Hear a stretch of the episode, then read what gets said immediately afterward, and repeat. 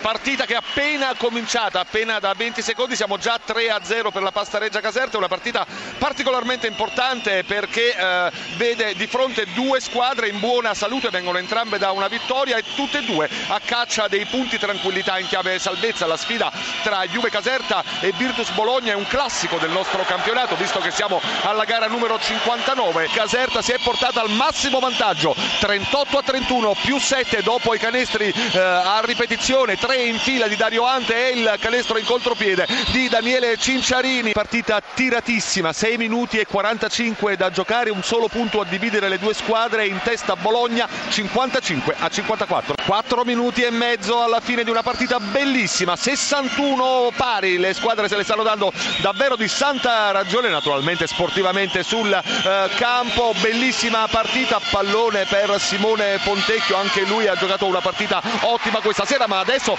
perde il pallone nel tentativo di servire un assist a Michele Vitali che poi dall'altra parte va a stoppare lui Sivap. Momento di grande confusione. Gli ultimi 13 secondi di gioco con Caserta che con Downs ha il pallone tra le mani con un punto da recuperare. Downs per Gaddefors il pallone sotto il canestro in rovesciata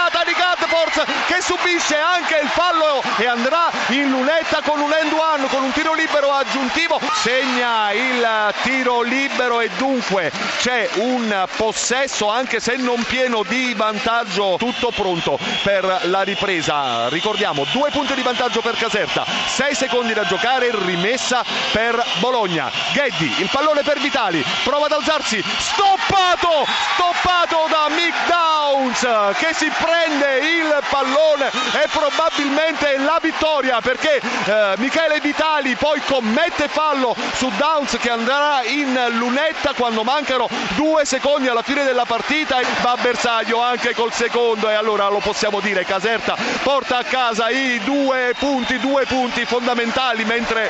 la sentita in diretta la sirena finale due punti fondamentali che consentono alla squadra di casa probabilmente di allontanare definitivamente in questo campionato lo spettro della retrocessione e invece costringono Bologna a sudare ancora nelle prossime giornate per tirarsi fuori dalle secche